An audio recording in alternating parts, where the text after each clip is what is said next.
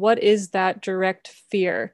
Is it the chaos that I fear? Is it just the unknown that I fear? Really getting specific about that and where that exists in your body can really help to start to expand that that tolerance window so that you can build evidence that you are an adaptable being. That's Morgan Starr Riestis. She is a therapist, also trained in psychedelic assisted therapy, and she teaches a practice she developed called the Seven Centers Practice, which integrates Western psychology and Eastern philosophy. You'll hear lots more about the Seven Centers practice, which is based on the chakra system, in our conversation coming up here and more from the more Western perspective, too, with phrases like regulated nervous system and having the prefrontal cortex of the brain engaged. As you heard Morgan alluding to in the clip I just played, we talk about climate crisis and possible collapse and catastrophe, and what we can do to meet that reality as our most whole, well selves, living lives we can feel as good as possible about. I think you'll appreciate hearing Morgan walk through the seven centers in response to my imaginary young architecture student I said was coming to her for help in coping with such uncertainty and even dread about the future. And speaking of the future and how we meet it, be sure to come to the show notes for this episode at turningseason.com slash episode 13 for links to the resources page where I'm highlighting a couple of new organizations for you to check out, spread the word, make a financial contribution, or support however suits you. I've been thinking more recently about not only the three dimensions of the Great Turning, which I've talked about several times on the show the holding actions to prevent or slow damage to life on Earth the dimension of developing life sustaining systems, and then the dimension of shifts in consciousness, the ways we need to change our thinking to maintain a life honoring way of doing things. To also now thinking about the four R's of the deep adaptation framework, which are resilience, relinquishment, restoration, and reconciliation. I feel that the organizations I'm introducing you to on the resources page are involved in those three dimensions and those four R's in their own different ways. One I'm highlighting right now is CAMFED, the Campaign for Female Education. In their words, we get girls into school, help them to learn, support them to succeed, and unlock their power to lead.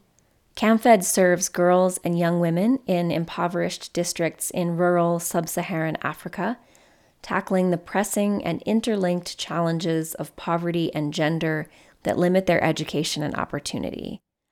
We see girls' education as the foundation for social justice, women's leadership, economic development, and climate action. I came across CAMFED because Fiona Mavhinga, executive advisor for CAMFED, is also on the Advisory Council for Drawdown Lift. You may be familiar with Project Drawdown, which is dedicated to drawing down greenhouse gases from the atmosphere to hopefully prevent catastrophic climate change. In their words, as quickly, safely, and equitably as possible.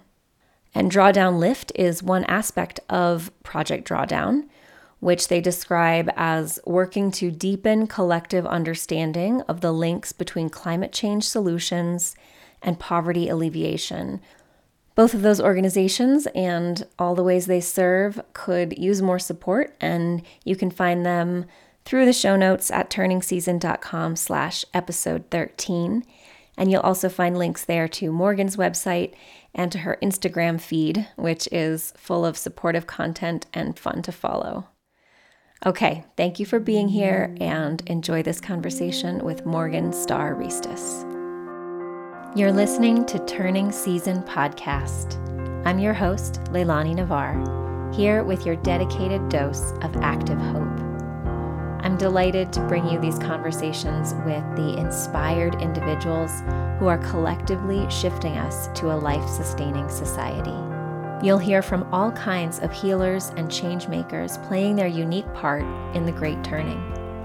From healing personal trauma to visionary thinking, decolonization to building composting toilets, new innovations to bridging social divides, there are thousands of reasons and ways to participate.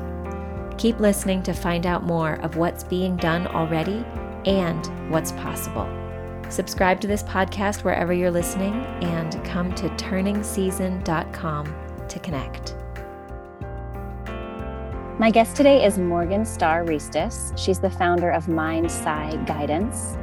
She's dedicated to the holistic development of our mental, emotional, physical, and spiritual so that we can have healthier, happier people and communities around the globe. Morgan has a bachelor's degree in cognitive neuroscience, human biology, and wellness, and a master's in clinical mental health with an emphasis in somatic therapy. She's currently getting certified as a psychedelic assisted therapy provider from Integrative Psychiatry Institute. And she's creator of the Seven Centers Practice and Course. Welcome, Morgan. Thank you so much for joining me. Hi, Lonnie. It's great to be here. Thanks. I'm going to start out by asking you these favorite open sentences from the work that reconnects and just invite you to finish the sentences however comes to you. So the first one is Some things I love about being alive on earth are. Hmm, this is a great question. Well, the things that keep me alive and my favorite things about being alive are laughter and heart connection. Those are my two hmm. ones that I always go back to if I'm ever in a dark space. Those are ones that really guide my compass. Beautiful. And how about when I look around at what's happening in the world, what breaks my heart is? Whew, there can be so much that hurts. Um, say my top answer right now is really a lack in leadership that I can look up to as a younger person in the world. And yeah, people that I can really see who are making decisions currently that are really leading the world and consciousness in a place that I feel like I can get behind and support. I think that that really breaks my heart because I see, yeah, just without leadership, I think that the the world gets really down and, and feels like there isn't hope. We need that sort of figurehead in some ways to play the role of here's where we're going. And a lot of where I see where we're going is very, um, you know, from the work of Bill Plotkin, very egocentric, right, versus the eco-centric. And yeah, I'd say that that that can get me down. Um, however, you know, with that, I feel like that's where some of the fire of my passion comes from. Is that okay? If I don't see the leaders, then how can I be that? And how can i step into that role myself in whatever way? How can i make sure that whenever the baton is passed to me that i can step into that um, whatever the world does need? And and yeah hope that that answered the question. Yeah definitely. And i i really appreciate that answer. I hear you and i also have never quite thought of it that way or felt it in that way. So i appreciate you sharing that I think um, what you're, what I'm feeling in myself as I hear your words is I don't think of myself as a cynical person at all, but that mm-hmm. I've been cynical enough to not be disappointed by lack of leadership because my expectations are so low. And mm. so hearing you let that break your heart rem- makes me see, you know, uh, that there is, that there could be a longing within me too for leadership that I would be so glad and excited and mm-hmm. grateful mm-hmm. to get behind. Mm-hmm. Wouldn't that be beautiful? mm-hmm. Yeah. You know, it, this got sparked in me because I watched a, it was a Netflix uh, movie about a man that had climbed 14 of the tallest peaks in the world, Nims Purja. And I just watched this man light up a room. And then, yes, of course, it's still, you know, climbing mountains, but he really shows this quality of a leader of you know there's this heart and it's not just charisma and who can make the most money and it's this um, compassion and very heart-centered space to which he functions from that is inspiring. And um, yeah i think that that breaks my heart to to almost see the lack of of humanity in some ways that or maybe the best parts of humanity that that i don't see in in the who's making decisions a lot of the time in the world and especially as being a young person you know i think that that's a really important role that we're looking toward um, elders to make decisions and i think that that is a real heartbreaking part of reality right now is that a lot of the decisions i've been seeing made whether it's war or how we you know function you know as an overarching financial or food or there's so many topics right that can just say who's leading the ship? And yeah it can be it can be hard to feel that that money and some more mechanical foundations are maybe the the guiding factors versus that human heart. Um, that makes sense. Yeah yeah definitely. Hmm so building on that i want to ask you about the three stories of our time. And I'm hearing you, you know, mention in in both of these answers a lot about that heart space. And yeah, I want to hear more from your heart and and what you connect with in terms of I'll just share the three stories again for anyone who hasn't who isn't familiar with these. These are originally described by Joanna Macy as three different stories that human beings can believe we're living out right now. And actually, all three stories are real and all three are happening because there are people living out each of them. Mm-hmm. And the first would be business as usual, carrying on basically as we have been with the same values that have led conventional industrial growth society for decades and centuries and the second story is the great unraveling, which a lot of, especially young people, are crying out about in the way that everything looks like it's falling apart system collapse, species extinction, climate crisis, etc. And the third story that we might be living in is an adventure story called The Great Turning, where we're at a moment of profound shift into a life sustaining way of being human on planet Earth. So, where do you find yourself in those three stories? How are you relating to those stories right now in your life? Hmm. Yeah, they're all very active. I like that you said that they're all simultaneously existing, right? In the collective consciousness. I see myself in all three of the stories. I am currently running a business and help people within the business as usual. And my perspective from that is to essentially heal from within the business and using a lot of the structure that we already have that is going right to bring about, you know, conscious unraveling. It's almost like if you know the threads of a tapestry were unraveling hopefully we can pick them up and consciously weave them into something that feels of intention that we utilize a lot of the things that we do have collectively as a society that we've built together like food systems and you know uh, disaster relief support and things that ha- are really helpful um, using those as productive ways to transition into a more sustainable future for everyone. And a lot of my work is in helping people stay regulated within that unraveling. Because, like you said, these stories are each simultaneously happening on both a micro individual level and also on a macro level, right, as a society. So, a lot of my work is helping people stay regulated within the unraveling of what they know and into something new and into something hopefully that is more intentionally focused versus a complete collapse. Um, you know, I think of the the quote that I'll paraphrase, but it's something along the lines of when children do not feel the support of the structure that's around them, they're going to burn it in order to feel the warmth.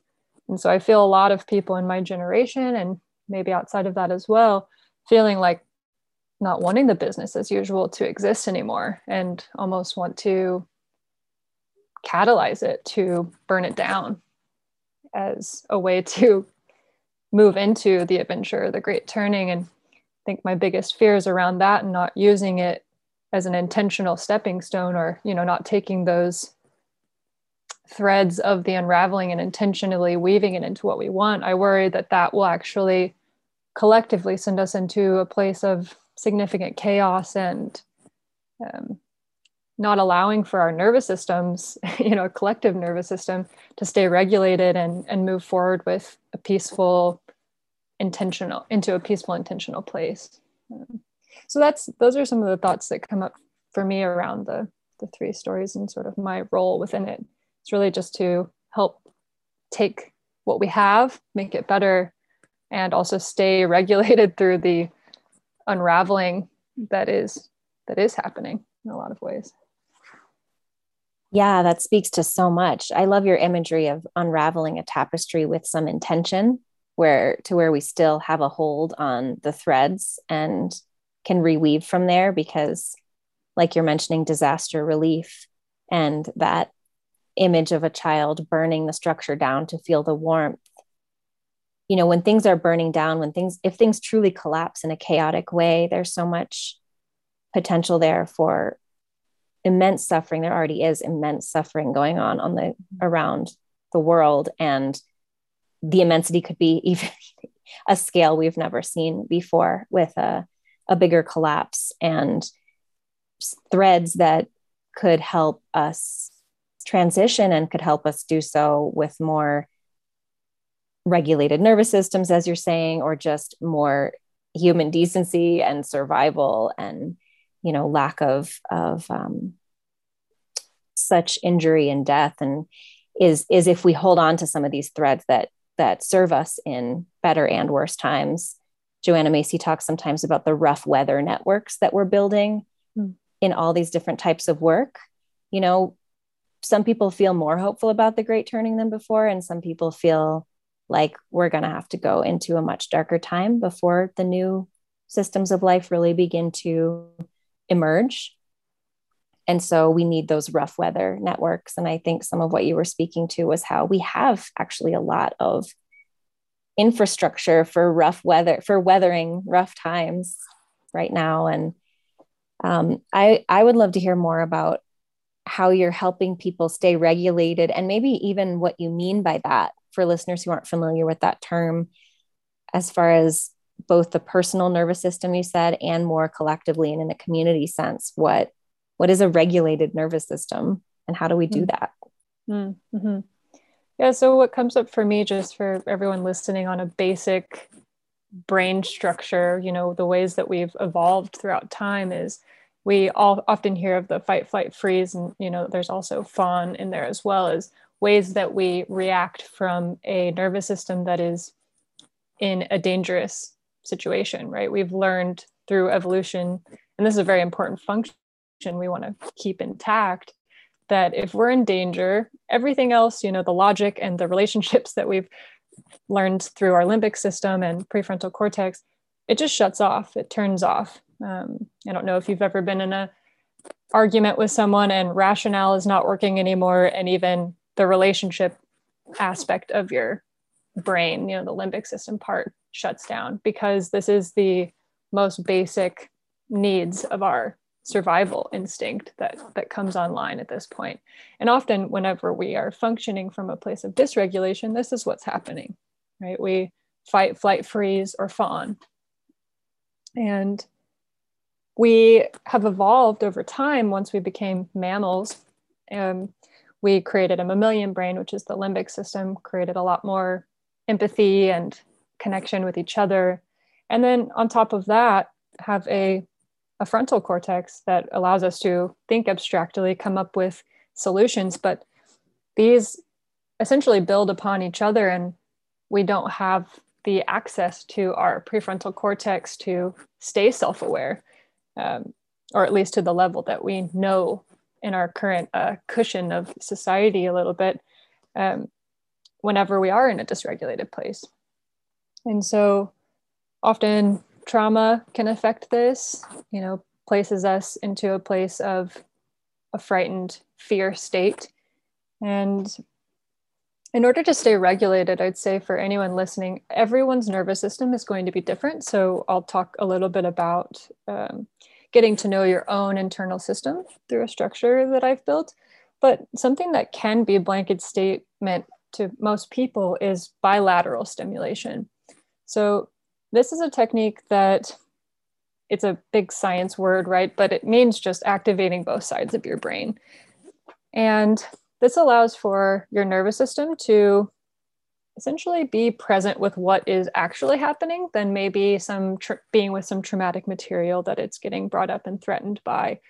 Um, so you can activate bilateral stimulation through moving both sides of your body, whether this is going on a walk, that's your left and right side of your body, or for some people, it's knitting, right? Using both of your hands, doing something, or weeding with both hands in the garden, or, uh, you know, even writing with your left and right hand.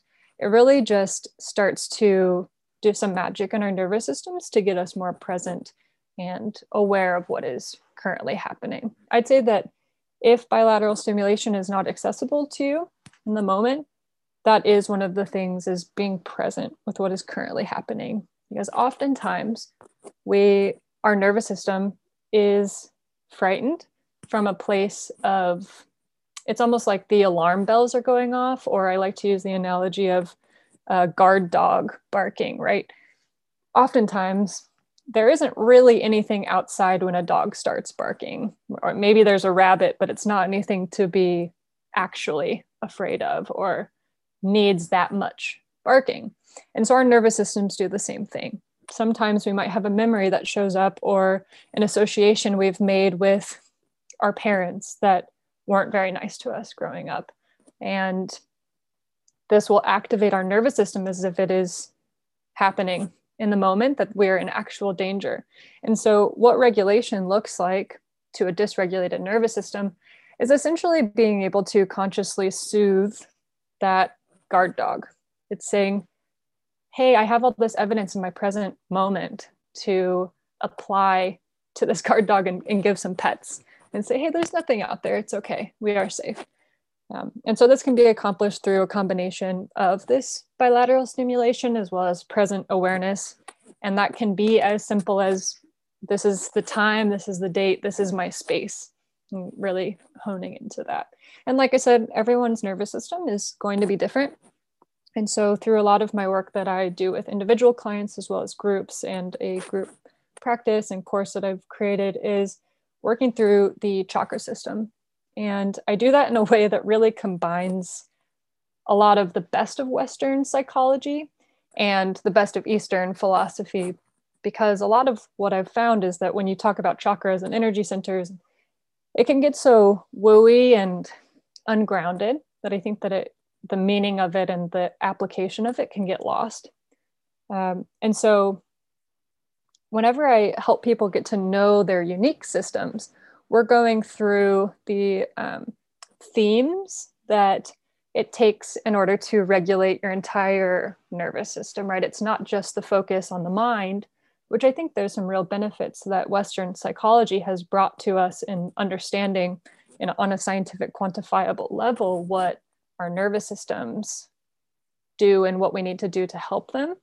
And a lot of it's so focused on the mind and then sometimes the mind body connection, but there's still this sort of separate consciousness that we learn uh, through a westernized way of, of thinking and sort of this treatment model that's been creating in the Western world. So, creating a combination and a supplementation with an Eastern philosophy of of checking in, you know, for example, with the root and the base chakra, we're looking at what is our physical being doing right now?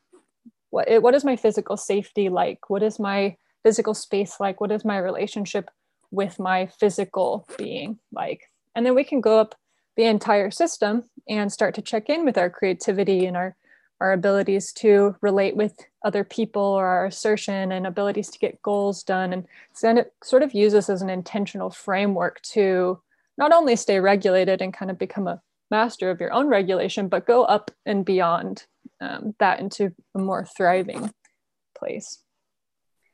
Awesome. It sounds like a really helpful map too that you're using by you, you know using you're using some of the these western psychological terms but also the the anatomy of the chakra system you know moving up through those seven centers to talk about these different aspects of our experience it sounds inherently more whole by by touching in with all of those so what would an example be maybe we could tie back to what we've been talking about here with you know, you mentioned feeling the pain around lack of leadership and awareness of the great unraveling and people, especially in your generation, although I know it's, you know, it's been a sentiment for a long time. Mm-hmm. Um, of like, let's burn this thing down, let's get it over with, uh, yeah. and see it collapse just so we can have the new. Um, if you're working with someone who is dealing with pain and stress and fear around the possibility of collapse or just looking ahead at the future and feeling like it's pretty bleak. How might you connect that in with your seven centers practice or some of these things you've been talking about with bilateral stimulation? Maybe just one example. I know that's a pretty broad situation, someone upset about the state of the world, but if you have any examples of like how that might show up in somebody and and what they might do. Sure. Yeah, so it's different for everyone, as you said. Um, it's hard to make a cookie cutter thing because everyone is so unique. However, there is a lot of existential dread that I see in clients because a lot of people just don't know what to do. And so I'd say that the best advice I can give in more of a, a blanket statement um, sort of way is to really start to expand your window of tolerance.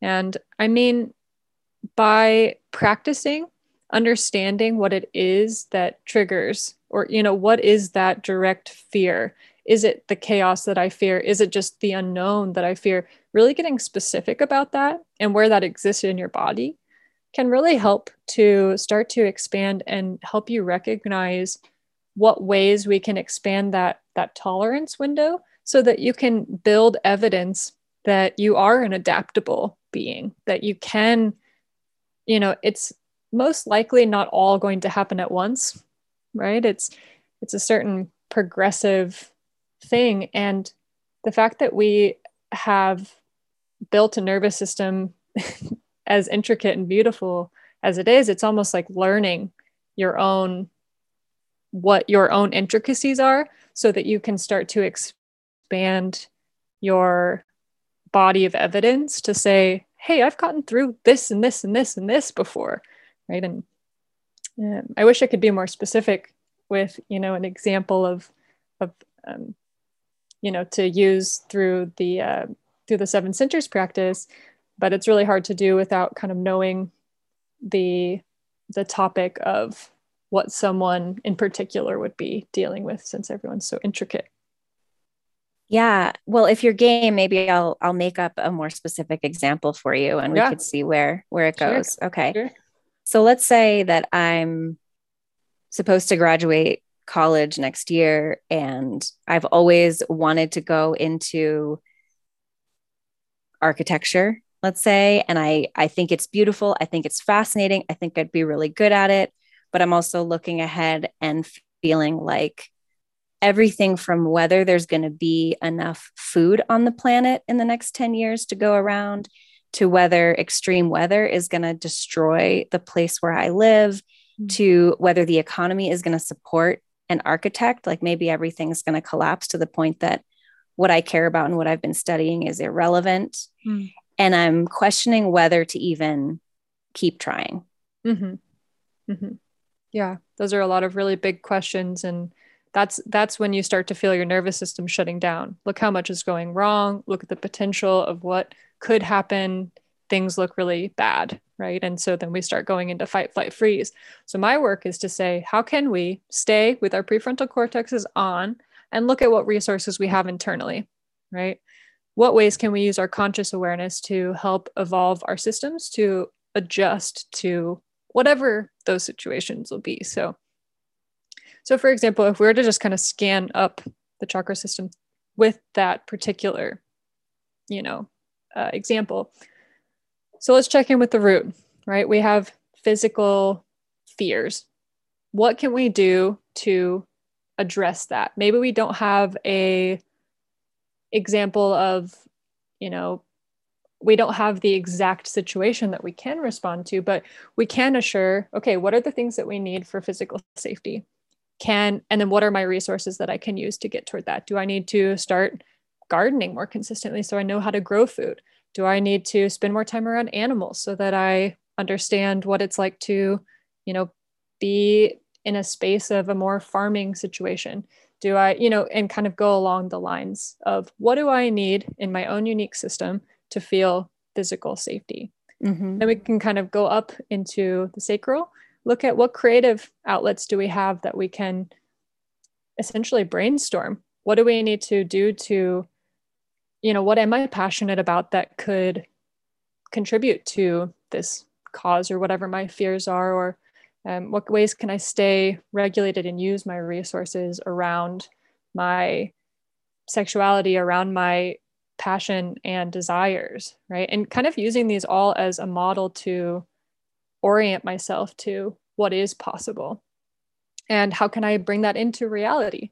If this is something that's crippling me, maybe it is that I need to use my solar plexus to create a very tactful uh, you know from point a to point b this is my this is my plan. Maybe i need to assert myself in different ways that i'm not or else i'll start feeling helpless in this or feel apathetic toward this. I feel a lot of people are getting into more underactive solar plexus places because we don't know what to do. And so we just start shutting down. Um, and if we keep going up you know where's that heart connection can i start trusting that other people will be there in this same position and that there's goodness in the hearts of people and that there will be a collaborative process no matter what.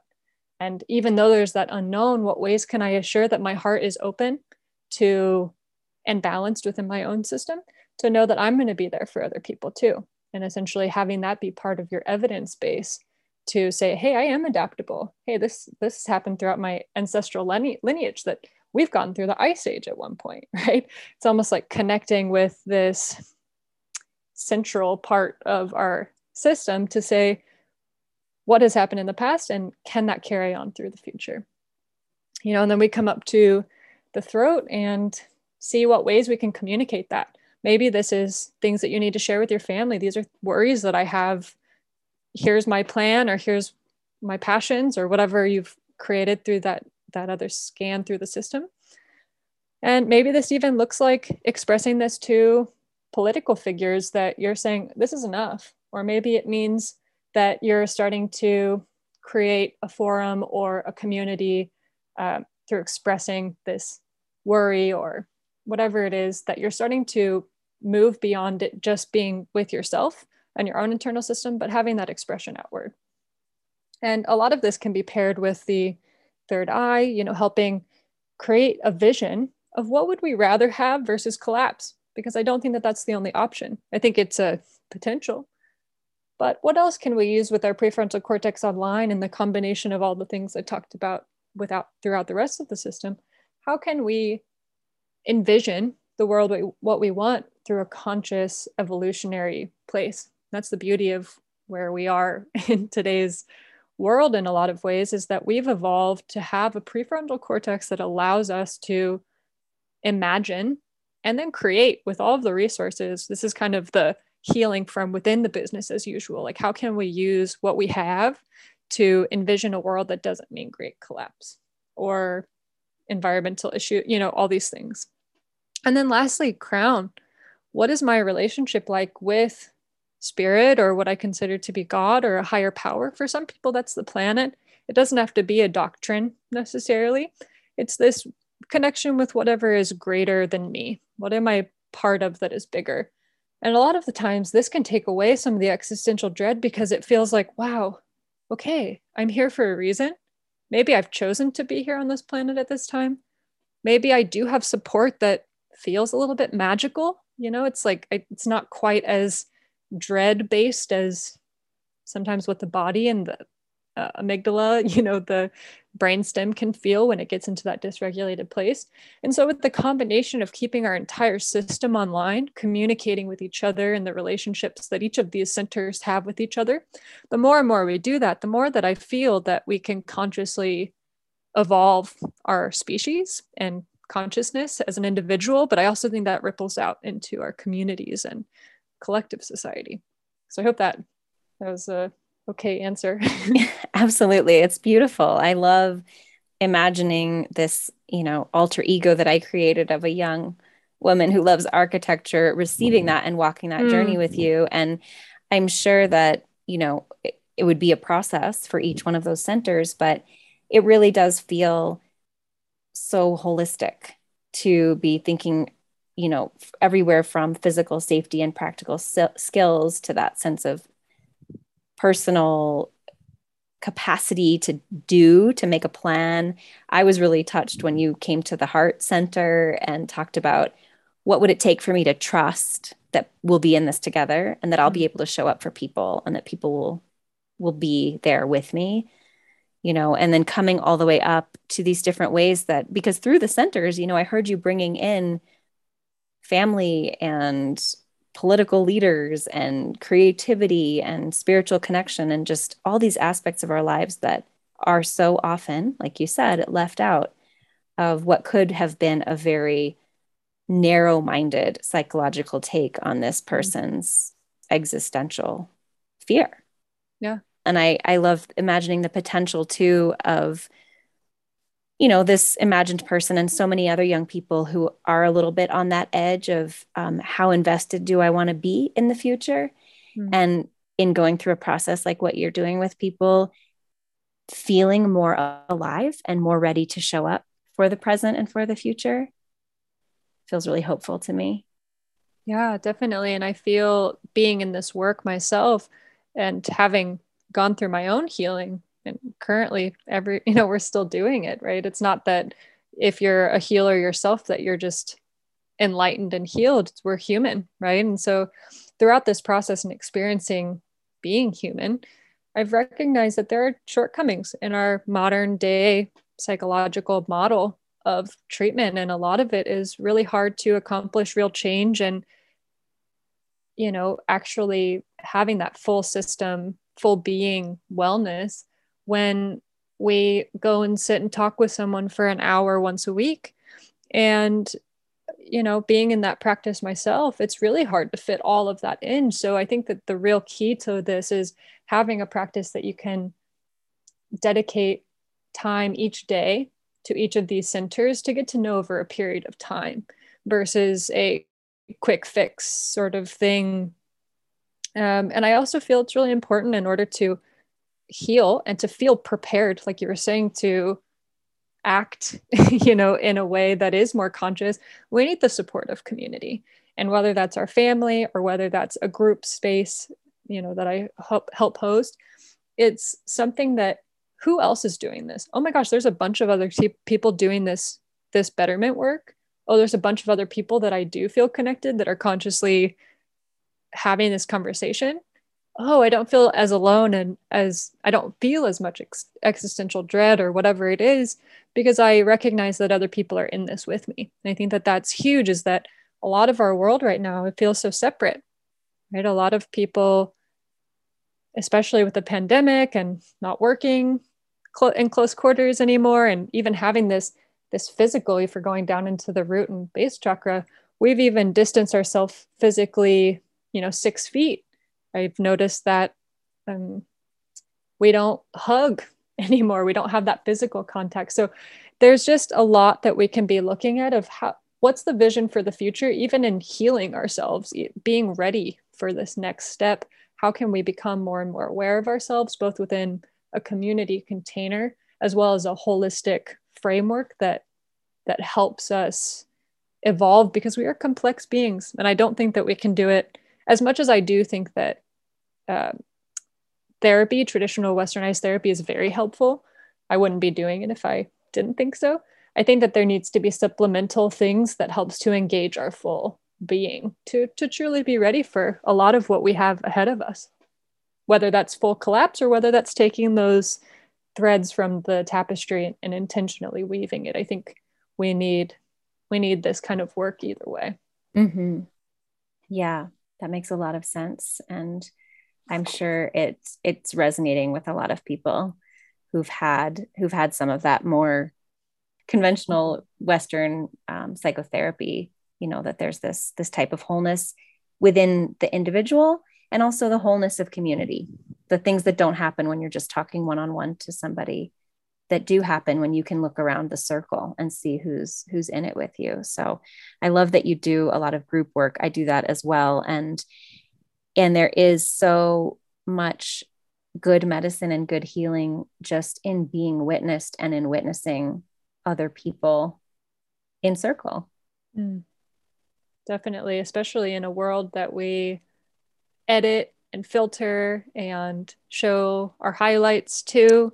Being witnessed is such a gift to be seen just in our wholeness, right? Yes. It can be really scary and threatening in some ways.